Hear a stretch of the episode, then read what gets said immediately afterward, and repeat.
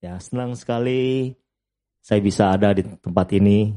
Ya, mungkin teman-teman melihat sedikit berkurang. Ya, tapi justru hari-hari ini setiap kehidupan kita sedang dipadatkan. Amin. Setiap kehidupan kita sedang dibangun. Dibangun atas apa? Atas dasar firman. Ya. Jadi siang hari ini kita melanjutkan bahwa di dalam perjalanan kita ikut Tuhan. Memulai itu mudah. Memulai itu gampang. Tapi untuk kita terus menerus, untuk endure melakukan itu sampai akhir, itu sebuah proses. Sebuah perjalanan butuh peran kita. Butuh effort. Butuh ada andil dari setiap kita. Jadi siang hari ini kita belajar bahwa kesanggupanku adalah dari Kristus. Kesanggupanku bukan yang lain. Kesanggupanku itu dari Bapa. Amin. Ya.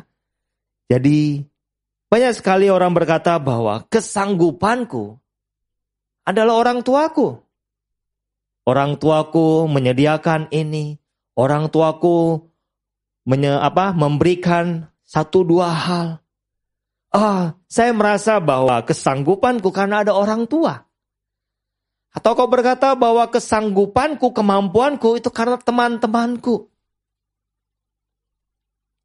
Teman-teman remaja, kau masih sekolah. Kalau gak ngerti pelajaran sekolah, masih ada yang itu yang bisa menolong saya.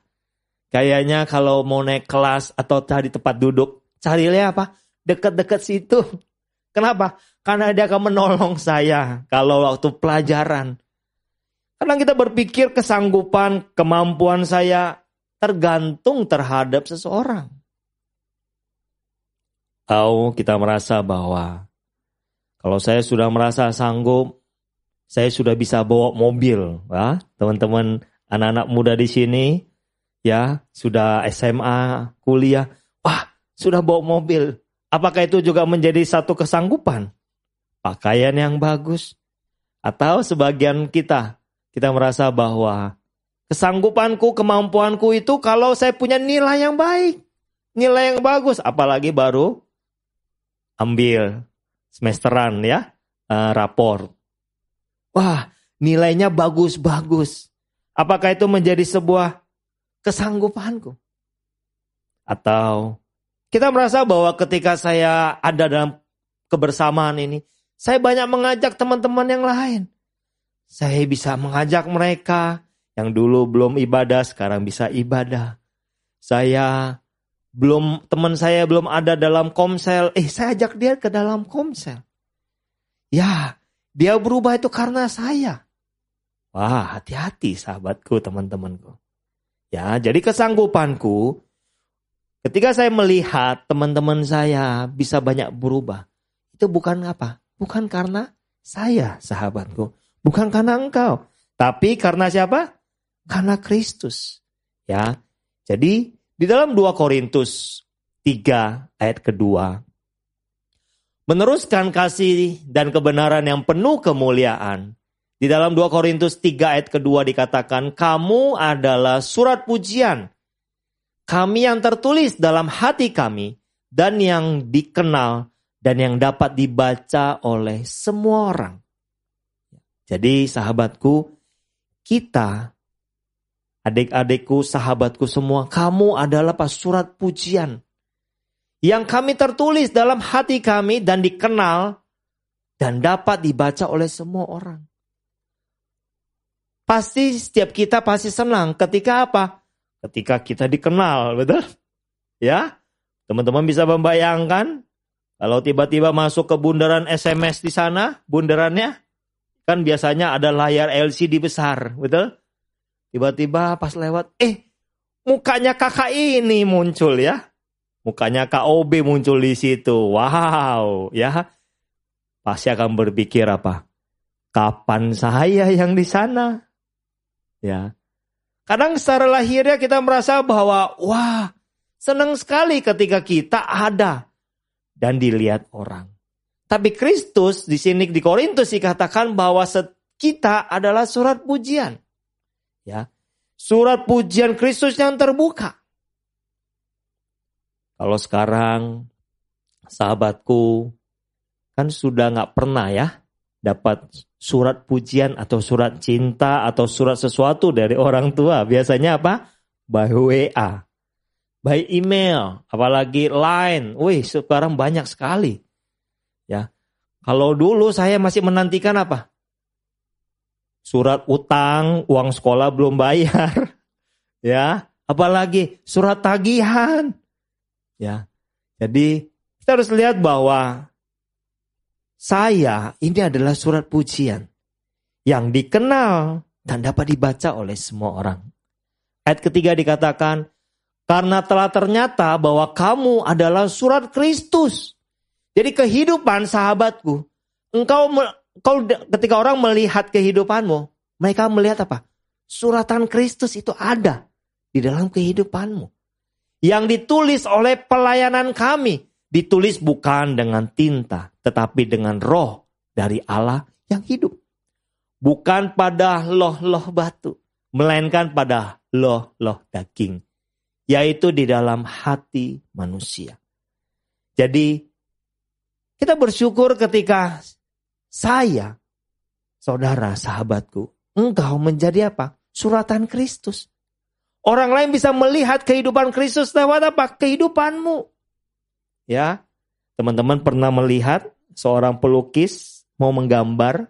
Pernah? Ya.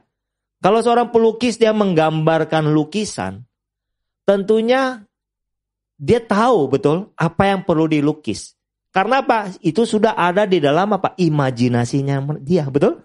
Sudah ada di dalam apa? Pikirannya dia. Tapi ketika waktu misalnya saya ini pelukis, saya mau lukis. Pasti apa? Saya mulai dari titik yang awal. Saya mungkin dari meja, saya mungkin dari panggung, betul? Saya mungkin dari kotak. Itu kan yang ada dalam pikiran saya.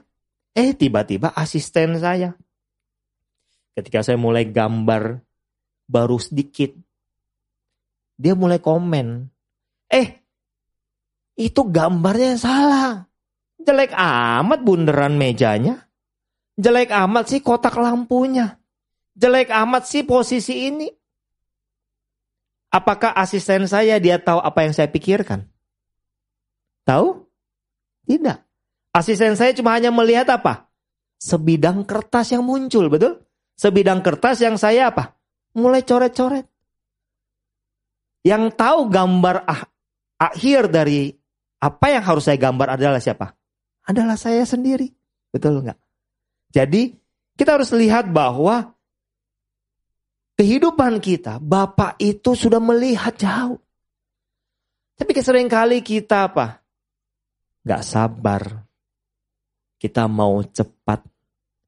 Kita gak mau mengikuti apa yang Tuhan mau. Karena Tuhan mau setiap kita lewat Korintus dikatakan bahwa kita ini adalah apa? Suratannya Kristus. Lewat apa? Kehidupanmu. Jadi kehidupan setiap kita itu kita dilukiskan oleh siapa? Oleh Roh Allah yang hidup. Dia melukiskan kehidupannya kita. Bapa itu tahu betul apa yang kau butuhkan.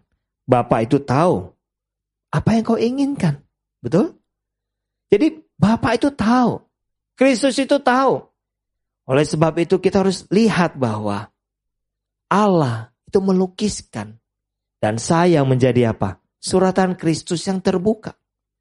Saya bisa melihat bahwa ternyata kehidupan saya, hidup saya terbuka.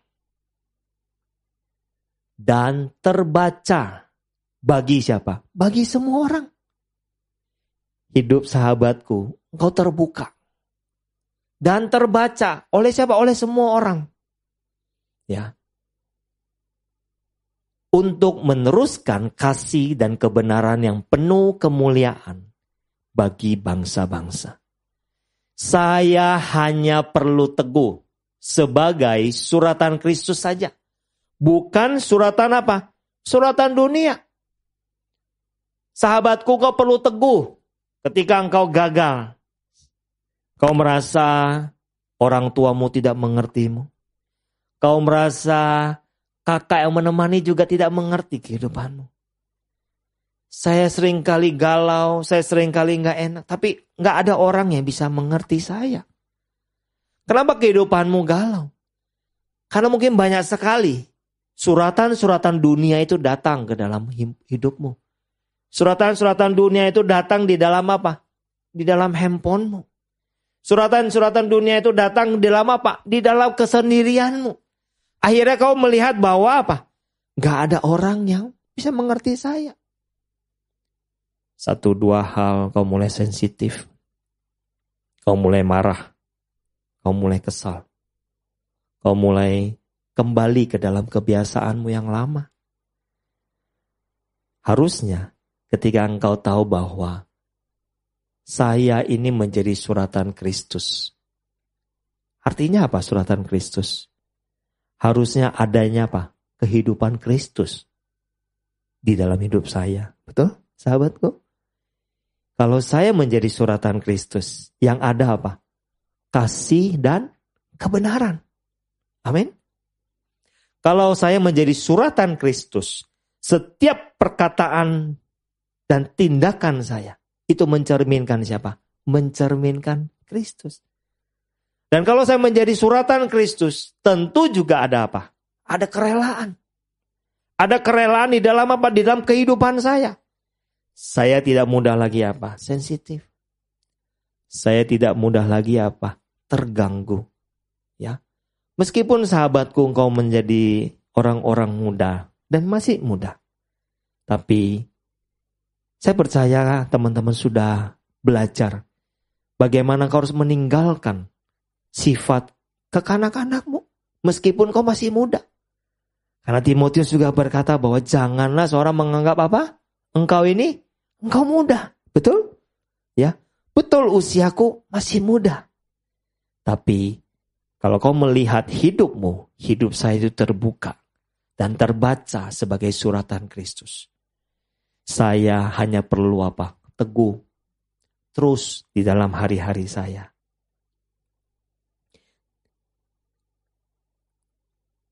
Di dalam 2 Korintus 3 ayat yang kelima saya bacakan. Di situ dikatakan, dengan diri kami sendiri kami tidak sanggup untuk memperhitungkan sesuatu seolah-olah pekerjaan kami sendiri. Tidak, kesanggupan kami adalah pekerjaan Allah. Jadi ketika waktu kau berlihat bahwa saya ini menjadi suratan Kristus, ingat bahwa kesanggupanmu adalah apa? Itu dari Kristus. Bukan dari apa? Bukan yang lain. Jadi kau harus melihat bahwa kemampuanmu, kesanggupanmu, engkau bisa. Karena apa? Karena Kristus. Apakah sahabatku engkau sanggup melakukan banyak hal di dalam kehidupanmu? Halo. Betul, saya sanggup, Kak. Ya, mungkin kau sanggup. Mungkin hanya berapa? 1, 2, 3, 5 hal. Betul? Apakah kau sanggup melakukan semuanya? Tidak. Kau harus melihat bahwa kesanggupan saya itu dari siapa? Dari Bapa, dari Kristus. Jadi kesanggupanmu bukan lagi apa? Kemampuanmu sendiri. Tapi kau akan melihat bahwa kesanggupanmu adalah pekerjaan Allah. Di dalam bahasa Yunani-nya dikatakan hikanotes itu adalah kompetensi. Kamu sanggup melakukan. Segala sesuatu itu apa? Dari Tuhan. Bahwa kamu harus lihat bahwa segala sesuatu kamu sanggup melakukan itu dari siapa? Dari Bapa. Bukan karena apa? Bukan karena kemampuanmu. Bukan karena kebisaanmu, sahabatku.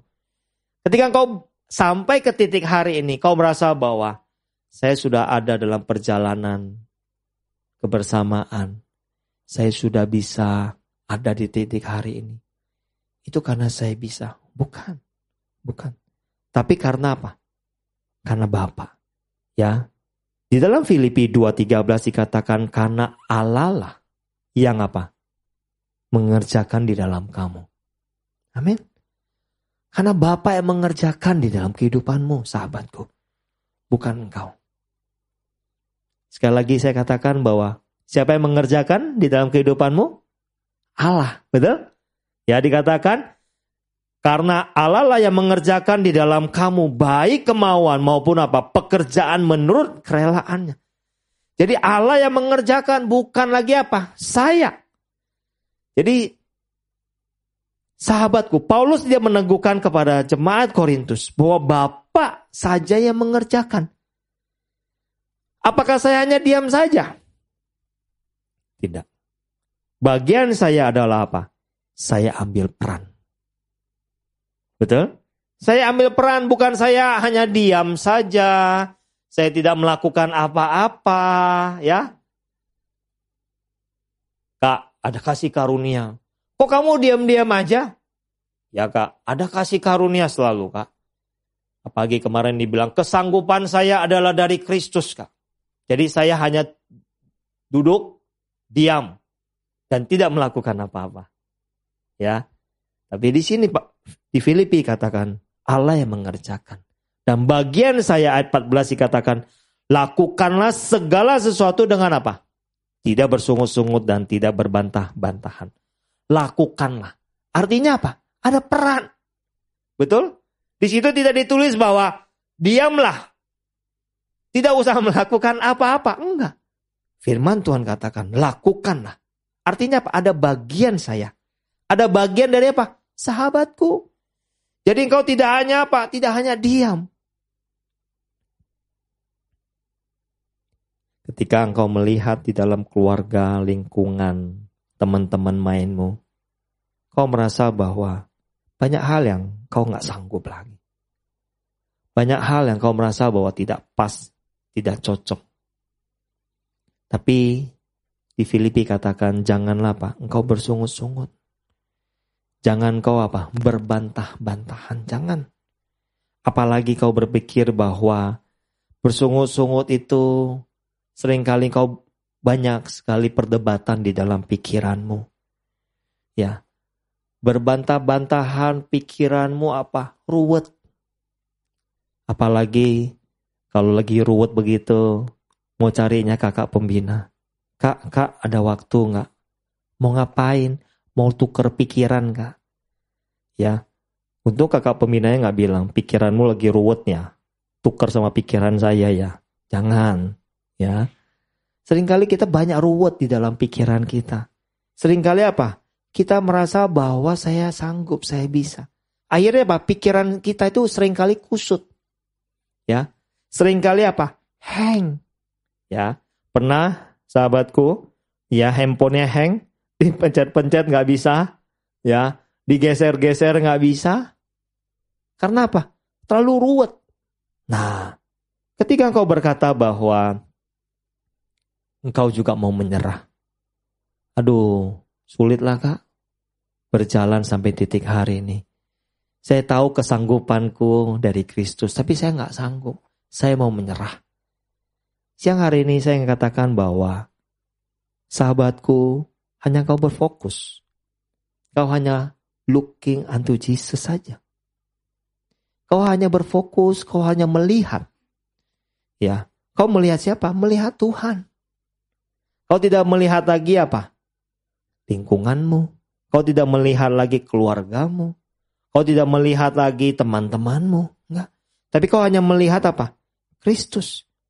Supaya apa? Supaya kau bisa melihat bahwa kesanggupan saya adalah dari Kristus. Untuk saya mempunyai daya tahan, endurance, bukan saya yang aktif dan berlelah. Seringkali kita melihat bahwa ketika saya sanggup banyak melakukan untuk sesuatu buat Tuhan, saya merasa bahwa itu adalah kesanggupan. Saya selalu berkata kepada teman-teman orang yang saya temenin, kalau kamu gak melakukan pun, Bapak di surga bisa memakai orang lain untuk melakukan itu kok. Artinya apa? Apa yang kamu lakukan bukan karena kemampuanmu. Apa yang kamu lakukan bukan karena apa? Kesanggupanmu. Bukan juga karena apa? Karena kebisaanmu, bukan. Ya. Jadi Untuk mempunyai daya tahan atau endurance. Bukan saya yang aktif atau apa. Berlelah. Ya. Melainkan apa? Saya hanya perlu menyediakan apa?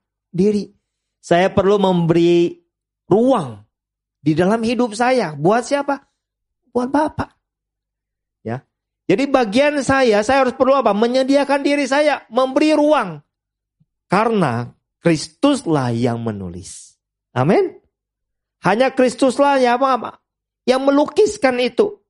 Saya adalah apa? Penanya. Seperti tadi saya katakan, waktu saya melukis, biarkan apa? Bapa yang melukis dalam kehidupannya kita. Amin. Bagian saya apa? Saya hanya melakukan, saya ambil peran. Jadi bukan lagi apa? Bukan lagi saya. Bukan lagi saya mengusahakan sekuat tenaga. Bukan lagi saya melakukan segala sesuatu dengan kemampuan saya. Dan Kristus yang memegang kendali di dalam kehidupan sahabatku. Ya. Jadi saya hanya perlu apa? Perlu rela, sahabatku. Apakah sahabat-sahabatku engkau perlu rela? Kau melihat bahwa kesanggupan saya adalah dari Bapa. Kesanggupan saya itu dari apa? Dari Kristus. Ya. Kita baca dulu di dalam 1 Korintus 2 ayat yang pertama. Ya. Demikianlah pula ketika aku datang kepadamu, saudara-saudara, aku tidak datang dengan kata-kata yang indah atau dengan hikmat untuk menyampaikan kesaksian Allah kepada kamu. Sebab aku telah memutuskan untuk tidak mengetahui apa-apa di antara kamu selain Yesus Kristus, yaitu Dia yang disalibkan. Aku juga datang kepadamu dalam kelemahan dan dengan sangat takut dan gentar. Baik perkataanku maupun pemberitaanku tidak kusampaikan dengan kata-kata hikmat yang meyakinkan. Tetapi dengan keyakinan akan kekuatan roh. Supaya iman kamu jangan bergantung pada hikmat manusia, tetapi pada kekuatan Allah. Jadi di sini kita bisa lihat bahwa waktu itu Korintus ada dalam kondisi perpecahan. Dan Paulus, dia datang ke dalam jemaat Korintus. Dia untuk memulai apa? Pelayanan kepada orang-orang Yahudi. Orang-orang yang tidak percaya. Tapi mereka juga datang kepada orang-orang apa? Yunani. Supaya apa? Supaya mereka dimenangkan dan diteguhkan untuk orang-orang yang sudah percaya. Jadi Paulus datang untuk apa? Untuk meneguhkan kehidupan mereka di dalam Tuhan. Untuk mereka lahir baru. Untuk mereka ada di dalam apa? Mengikut Tuhan. Jadi Paulus dia datang bukan dengan kata-kata kepintaran dia. Bukan karena apa? Karena kemampuan dia. Tapi di sini kita bisa lihat bahwa yang Paulus sampaikan, dia bukan menyampaikan dengan kata-kata hikmat. Ya, di dalam 1 Korintus 2 ayat yang pertama. Demikian pula ketika aku datang kepadamu, saudara-saudara, aku tidak datang dengan kata-kata yang indah. Dengan hikmat untuk menyampaikan kesaksian Allah kepada kamu. Sebab aku telah memutuskan tidak mengetahui apa-apa di antara kamu selain Yesus Kristus, yaitu Dia yang disalibkan. Jadi buat Paulus, yang lebih penting buat dia apa? Dia tidak mau mengetahui apapun kondisi ketidakidealan yang ada. Bukannya dia tidak melihat itu. Enggak. Tapi dia apa? Dia memutuskan untuk tidak mau mengetahui apa-apa. Yang dia pengen tahu adalah apa? Apakah ada Yesus Kristus yang disalibkan di dalam jemaat Korintus? Bapak siang hari ini juga sama. Berkata kepada setiap kita. Bapak juga mau. Bapak pengen tahu apa? Apakah ada Yesus Kristus di dalam apa? Di dalam hidupmu. Ya. Bukan yang lain. Jadi kita bisa lihat bahwa ternyata Paulus itu dia memutuskan, ya, hanya apa? Untuk hidup di dalam kesanggupan Kristus. Poin yang pertama, hanya melihat apa yang apa yang telah Kristus selesaikan bagi saya. Jadi untuk saya bisa melihat kesanggupan Kristus, saya perlu apa? Hanya perlu melihat, ya. Saya perlu apa? Mengimajinasikan. Saya perlu apa? Saya perlu merenungkan bahwa apa yang Kristus sudah selesaikan buat hidup saya. Saya bisa gagal. Saya mungkin banyak kesalahan. Saya mungkin direndahkan. Saya mungkin tidak dianggap. Tapi sahabatku, engkau bisa melihat. Kau mulai membayangkan. Kau melihat bahwa apa yang telah Kristus selesaikan di dalam apa? Kehidupan saya. Ya. Jadi kau melihat bahwa apa? Yesus itu sudah menanggung. Yesus itu apa? Sudah menolong engkau. Kau juga melihat bahwa apa? Yesus Kristus itu akan membawa engkau apa? Sampai akhir. Di dalam apa? Di dalam kehidupanmu. Kau mulai membayangkan itu. Ya. Seringkali kita membayangkan hal-hal yang lain. Seringkali kita membayangkan hal-hal yang dunia. Betul. Tapi sahabatku, marilah engkau bisa melihat, membayangkan. Ya, bahwa Yesus Kristus yang sudah selesaikan di dalam kehidupanmu. Yang berikut dikatakan bahwa warna oranye-nya ayat yang pertama. Paulus dia tidak datang dengan apa? Kata-kata yang indah atau dengan hikmat untuk menyampaikan kesaksian Allah kepada kamu. Seringkali kita hanya memakai apa? Kepintaran. Kau pintar bicara, kau pintar memakai kata-kata. Kadang-kadang kita lihat, dia pintar banget yang ngomongnya ya. Jangan-jangan dia berhikmat. Ingat, ketika kau hidup di dalam kesanggupan Kristus, bukan karena kepintaranmu, bukan karena susunan kata-katamu yang baik, bukan. Ya. Paulus dikatakan bukan dengan apa? Kata-kata yang indah. Bukan juga saya menyampaikan dengan apa? Hikmat. Tapi saya menyampaikan apa? Dengan apa yang Kristus sudah selesaikan. Ya. Beranikah sahabatku? Kau menaruhkan setiap kecakapanmu. Kau menaruhkan setiap kebisaanmu. Untuk kau hanya melihat apa yang Kristus sudah selesaikan di dalam kehidupanmu. Ya. Sama seperti Paulus katakan di dalam Filipi 3 ayat 10. Yang ku kehendaki apa? Adalah mengenal dia dan kuasa kebangkitannya. Yang pengen saya kenal adalah apa? Mengenal Bapa. Ya. Jadi bukan karena apa? Karena kebisaanmu, bukan. Ya. Saya mau berani membuang enggak setiap cara, kepintaran, pengalaman saya. Ya. Apalagi dengan ada orang-orang, kakak saya, orang tua saya sanggup. Wah, mereka bisa. Bukan itu. Jadi kesanggupanmu bukan berharap kepada apa? Dengan orang-orang tertentu. Bukan. Tapi kau hanya percaya kekuatanmu dan hikmat apa? Hikmat dari Bapa. Ya. Jadi berikutnya di dalam 1 Korintus 2 ayat yang kedua dikatakan. Sebab aku telah memutuskan untuk tidak mengetahui apa-apa di antara kamu selain Yesus Kristus, yaitu dia yang disalibkan.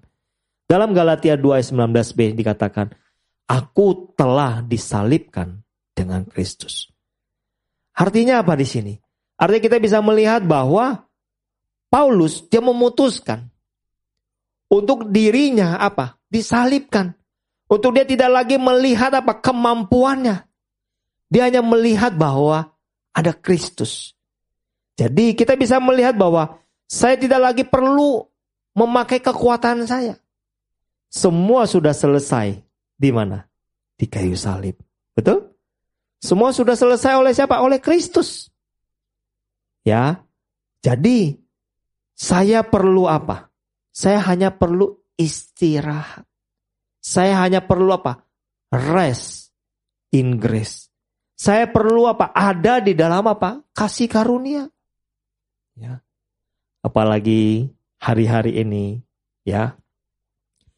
Saya ada saya ada menemani satu keluarga. Saya cukup kaget ketika disampaikan anaknya masih kuliah. Anaknya harusnya dia kuliah tingkat 2 tahun ini. Tahun lalu dia cuti, jadi dia tidak kuliah. Tapi apa yang dia lakukan? Ternyata dia juga bekerja dan dia lakukan adalah apa? Dia ambil pinjol, pinjaman online. Bahkan pinjaman itu cukup besar untuk ukuran dia sebagai mahasiswa. Ya, dia bekerja untuk dia cari uang. Karena apa? Karena dia melihat bahwa apa? Banyak teman-temannya punya ini, punya itu, punya ini, punya itu. Ya. Bahkan nominalnya itu luar biasa. Sahabatku, mungkin teman-teman di tempat ini kau tidak meminjam online, tapi hanya suka apa? Pay later. Ya enggak, belanja sesuatu klik dulu, bayarnya apa? Nanti. Ya. Tunggu uang jajan. Kalau enggak apa? Kalau udah enggak bisa terpaksa, aduh gue pengen banget, udah enggak ada uang. Udah pas jatuh tempo tinggal minta sama orang tua. Ya. Apakah saya banyak hal karena kondisi lingkungan? Akhirnya apa? Kau melakukan dengan caramu. Kau melakukan dengan apa? Kekuatanmu. Saya berkata kepada keluarga ini, saya bilang, ya udah, yang sudah ada ya sudah. Ya, suruh stop. Jangan lakukan itu lagi. Ya. Karena apa? Banyak orang memakai pinjaman itu untuk apa? Kesenangan, betul enggak? Bukan buat makan. Jarang sekali orang ambil pinjaman itu buat makan, enggak. Yang ada apa? Untuk dia beli sesuatu. Dia lihat tetangganya sudah punya sesuatu, saya belum. Dia lihat seberang sana sudah memiliki ini, saya belum. Saya pengen. Dia lihat yang punya sana, wih, lipstiknya bagus, pengen.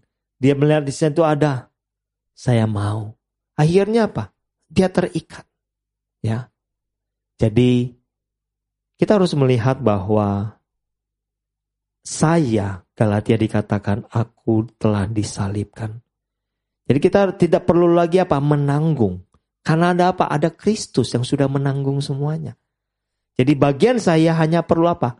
Rest in grace. Ya. Di apalagi hari-hari ini banyak orang bilang apa? Mau healing katanya. Ya, saya perlu healing. Ya, bolehlah. Tapi healingnya artinya apa? Yang penting saya perlu apa? Istirahat. Ya. Di dalam kasih karunia. Yang berikutnya, di situ dikatakan Galatia 2:20 yang B.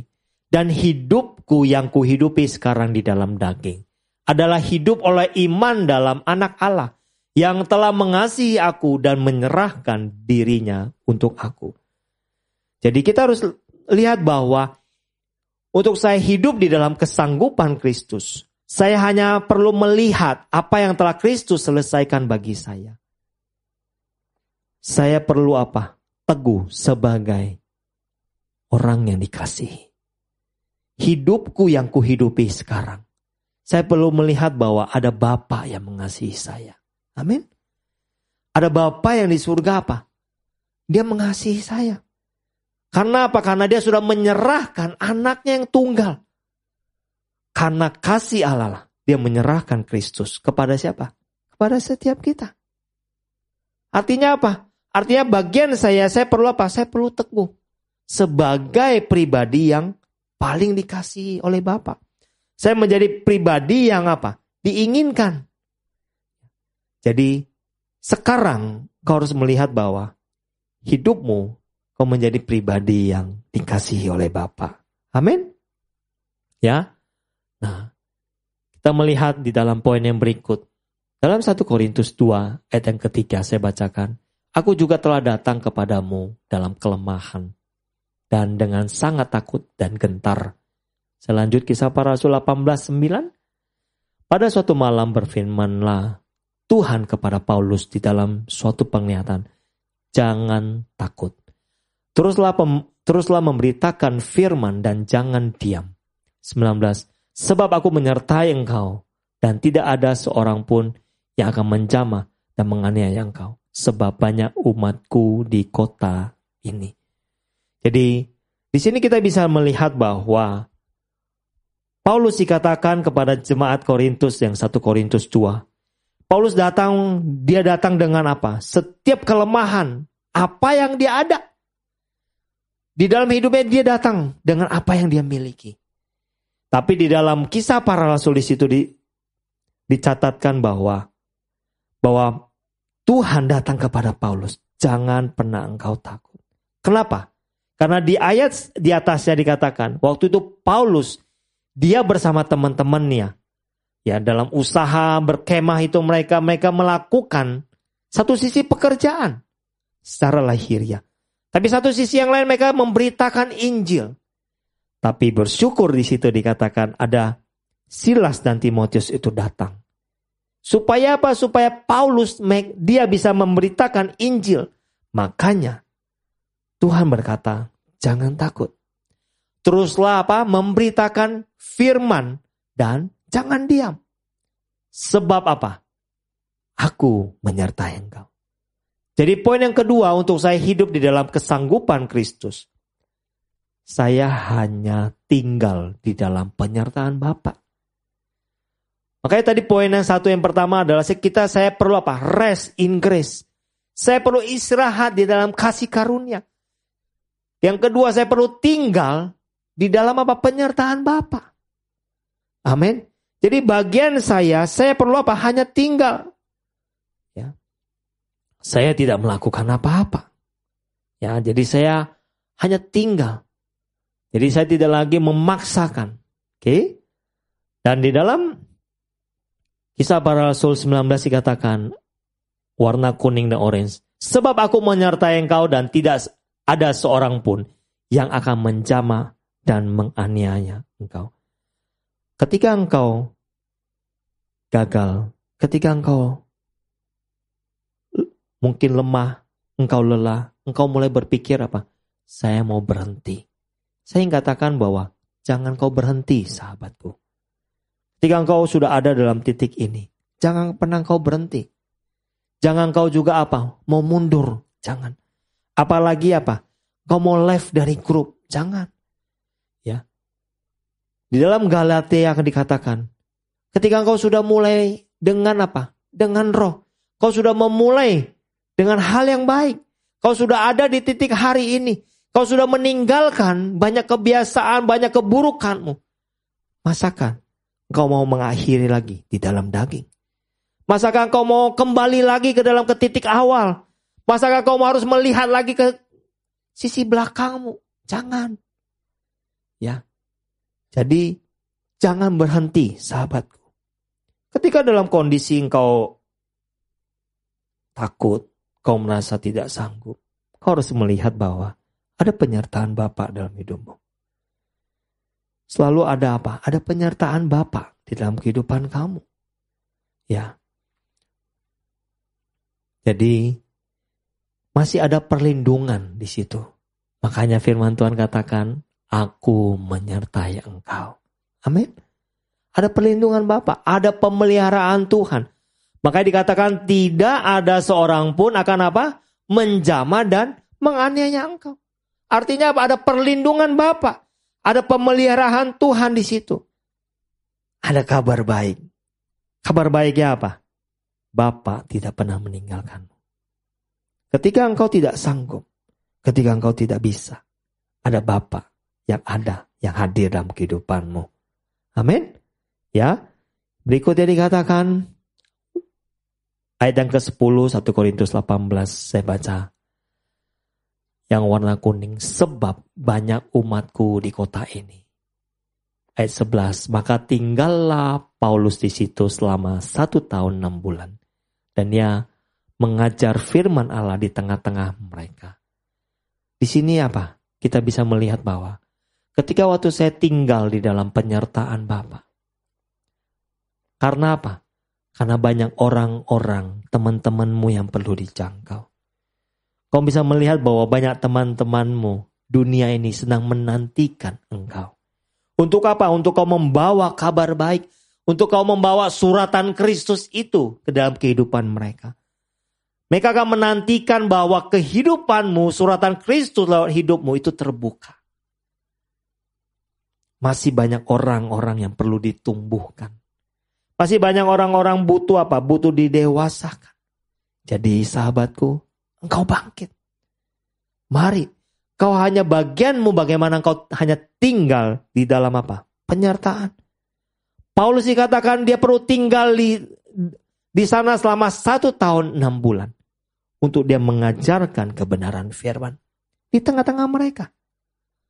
Karena Paulus melihat ada banyak orang yang perlu apa? Ditumbuhkan. Amin? Ya.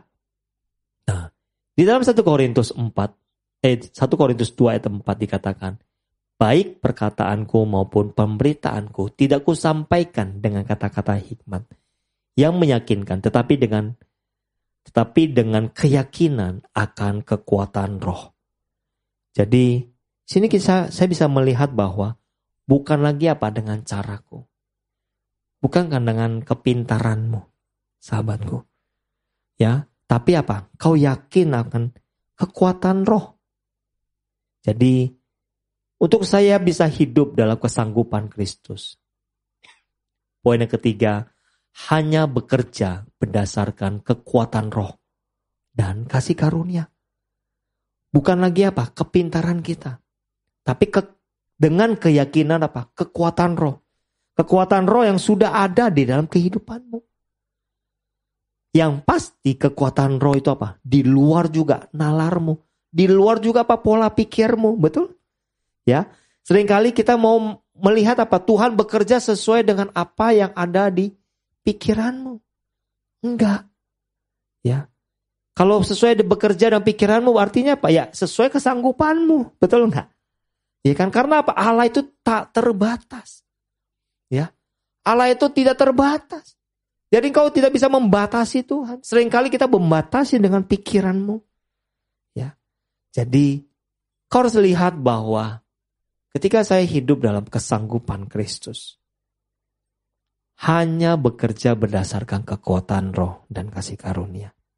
Ketika kau melakukan sesuatu, kau izinkan beri dirimu. Kau izinkan beri ruang. Supaya apa? Supaya kekuatan Allah itu bekerja dalam kehidupanmu. Ya. Di dalam 1 Korintus 4 ayat 20, sebab kerajaan Allah bukan terdiri dari perkataan, tetapi dari kuasa. Bukan sekedar engkau pintar bercakap-cakap, tidak. Tapi sahabatku, percayalah. Ada apa? Ada kuasa, ada kasih karunia. Ketika waktu saya menemani teman-teman, saya selalu berkata, betul, kau harus bekerja, kau harus melakukan. Kau harus dagang. Kau harus banyak melakukan. Tapi jangan lupa. Ada satu sisi kasih karunia. Ada satu sisi adalah kekuatan roh. Itu kekuatan Tuhan. Jangan kau batasin. Jangan kau pungkiri. Dan itu ada. Ya. Jadi kita harus lihat bahwa waktu saya melakukan kesanggupan saya, itu karena apa? Karena kekuatan roh. Bukan lagi apa? Karena kepintaran saya. Bukan. Ya. Jadi bukan lagi kata-kata saya yang memukau kepintaran saya, tidak. Tapi saya perlu memberi ruang. Untuk roh kasih karunia. Untuk roh Tuhan itu untuk dinyatakan melalui apa? Kehidupan saudara. Amin. Ya. Di berikutnya dikatakan ayat yang 1 Korintus 2 yang kelima saya bacakan. Supaya iman kamu jangan bergantung pada hikmat manusia, tetapi pada kekuatan Allah. Ya. Di 1 Korintus 1:25, sebab yang bodoh dari Allah lebih besar hikmatnya daripada manusia, dan yang lemah dari Allah lebih kuat daripada manusia. Jadi kita harus lihat bahwa hidup dalam kesanggupan Kristus hanya bekerja berdasarkan kekuatan roh dan kasih karunia. Saya perlu apa? Rela bodoh dan lemah. Saya tidak bergantung kepada apa? Hikmat manusia. Saya tidak bergantung kepada apa? Kepintaran seseorang. Orang tuamu kah? Kakakmu? Bukan. Tapi kau harus bergantung kepada apa? Kekuatan Allah. Ya. Dalam 1 Korintus dikatakan yang bodoh dari Allah. Apalagi yang lemah dari Allah. Tapi Allah bisa menyatakan apa? Itu lebih besar hikmatnya. Amin. Ya. Bukan karena apa? Bukan lagi karena kemampuanmu. Karena Allah juga apa? Engkau dijadikan lebih kuat daripada yang lain. Karena apa? Karena apa-apa. Ya. Jadi bukan lagi karena kebiasaanmu, tidak. Tapi pertanyaannya, apakah sahabatku engkau rela enggak? Kau rela menjadi bodoh? Kau rela dianggap bodoh? Ya. Kau rela dikata-katain karena apa? Karena kau memegang kebenaran firman Tuhan. Saya sangat bersyukur ketika dapat satu statement ini. Kenapa seringkali ketika kita sungguh-sungguh di dalam Tuhan, selalu banyak orang komentarin ya? Kenapa ketika kau sungguh-sungguh di dalam Tuhan, selalu banyak orang mempertanyakan? Tapi ketika kau hidup di dalam dosa, ketika kau hidup di dalam terkeperukanmu, ketika kau hidup di dalam dosamu, kau hidup di dalam, ya, kamu kesendirian, kau hidup di dalam kemarahanmu. Gak ada orang yang peduli. Gak ada orang yang ngomongin kamu. Kamu begajulan, kamu lakukan ini dan itu, pikiranmu kacau. Ya, gak ada orang yang komentarin. Tapi ketika engkau mau bersungguh-sungguh di dalam Tuhan, ada saja orang mengomentari. Betul gak? Ya, jadi kita harus lihat bahwa saya hanya perlu rela menjadi orang bodoh. Ya. Seperti apa sih kalau engkau mau rela menjadi orang bodoh dan orang lemah? Kadang kita gak perlu jawab. Mungkin kadang kita gergetan. Gue pengen jawab, gue pengen buktiin. Yang perlu adalah apa? Bagaimana engkau rela menghidupi kebenaran firman. Ketika kondisi seperti itu yang bagian kamu apa? Bagaimana responmu? Kau menjadi suratan Kristus yang terbuka. Ketika engkau dicaci maki dan kau merasa bahwa itu gak benar. Harusnya seperti ini. Kau mulai tarik tanganmu, lenganmu ya. Saya pengen membuktikan diri. Gak perlu seperti itu. Yang ada apa? Kau menyatakan kasih kebenaran. Itu kau salurkan, kau nyatakan. Amin. Jadi bukan ketika engkau menjadi bodoh dan engkau lemah, kau akhirnya dikucilkan. Tidak toh, betul? Apakah ketika engkau menjadi orang bodoh dan lemah, kau tidak mengikuti tren, kau merasa hidupmu seperti orang tinggal di hutan, di atas gunung 30 tahun yang gak ngerti apa-apa? Enggak juga.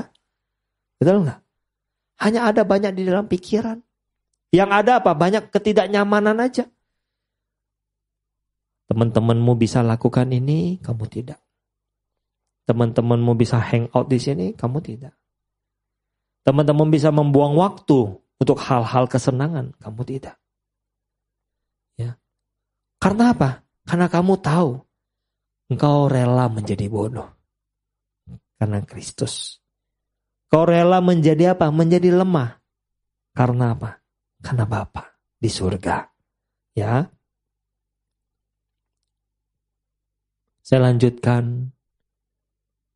Di dalam 1 Korintus 15 ayat 10 di situ dikatakan yang B, sebaliknya aku telah bekerja lebih keras daripada mereka semua, tetapi bukannya aku melainkan kasih karunia Allah yang menyertai aku. Jadi di sini Paulus katakan apa? Saya bekerja lebih keras daripada yang lain. Ya. Ketika ada Silas, Timotius datang ke dalam kehidupannya dia. Untuk dia menolong. Untuk dia perjalanan pengabaran Injil. Bukan membuat dia semakin asik nih. Ada orang yang menolong. Tidak. Tapi justru ketika ada orang bersama-sama dia. Itu yang membuat dia semakin apa? dia semakin bekerja lebih keras. Dia bekerja melakukan lebih. Tapi sekali lagi, bukan karena pribadinya, Paulus katakan. Melainkan apa? Karena kasih karunia Allah itu apa? Menyertai. Jadi untuk saya hidup di dalam kesanggupan Kristus, hanya bekerja berdasarkan kekuatan roh dan kasih karunia. Kesanggupanku adalah di dalam kasih karunia, bukan yang lain. Di sini Paulus mau katakan demikian. Kesanggupan Paulus, kesanggupan sahabatku semuanya, itu di dalam apa? Kasih karunia. Bukan karena yang lain, bukan. Ya. Karena dikatakan 1 Korintus 15 ayat 10 dikatakan yang A, tetapi karena kasih karunia Allah, aku adalah sebagaimana aku ada sekarang. Jadi Paulus katakan, yang ada sekarang itu karena apa? Karena kasih karunia. Bukan kekuatan manusia, bukan. Ya, bukan lagi karena apa? Kebiasaannya dia, bukan. Tapi karena kasih karunia. Karena kita harus lihat bahwa Kristus itu sudah ada di dalam kehidupan sahabatku. Amin. Ya. Saya mau baca di dalam 1 Korintus ayat 1:27 dikatakan, tetapi apa yang bodoh bagi dunia dipilih Allah untuk memalukan orang-orang yang berhikmat. Dan apa yang lemah bagi dunia dipilih Allah untuk memalukan apa yang kuat. Dan apa yang tidak terpandang dan yang hina bagi dunia dipilih Allah. Bahkan apa yang tidak berarti dipilih Allah untuk meniadakan apa yang berarti. Jadi di sini kita bisa lihat bahwa yang bodoh dikatakan apalagi, yang lemah bagi dunia, yang tidak terpandang bagi dunia, ya, yang tidak apa, yang tidak berarti, semuanya karena hanya apa? Karena Allah. Dia membuat semuanya apa? Memalukan orang-orang yang berhikmat. Hanya karena Allah, dia memalukan juga apa? Apa yang kuat. Hanya juga karena Allah dikatakan apa? Dia membuat semuanya itu berarti.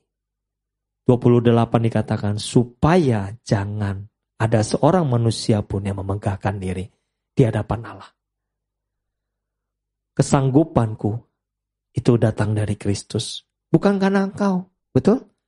Seringkali kita bisa merasa bahwa ini saya bisa karena apa? Saya sanggup. Oh, ini berhasil karena siapa? Karena saya. Makanya Paulus katakan, supaya jangan ada seorang manusia pun yang memegahkan diri di hadapan Allah. Karena itu seperti ada tertulis. Barang siapa yang bermegah, hendaklah ia bermegah di dalam apa? Dan di dalam Tuhan. Ya, kalau engkau mau bermegah, bermegahlah di dalam Tuhan. Ya, jadi jangan sampai seorang pun kau merasa bahwa engkau sanggup. Ya. Kita baca yang terakhir, slide yang terakhir dikatakan 2, 3. Kemegahan dan kemuliaan bukanlah berdasarkan apa yang dapat saya usahakan dan perjuangkan dari dunia ini, tetapi berdasarkan apa yang dapat saya terima dari Bapa. Oleh sebab itu, kesanggupanku hanyalah apa? Dari Kristus. Jadi apa? Kesanggupan saudaraku, sahabatku, itu dari siapa? Dari Kristus. Ya, bukan karena apa? Bukan karena kebisaanmu. Amin. Amin. Yuk, kita mau datang kepada Tuhan. Saya mau ajak sahabatku kita bangkit berdiri.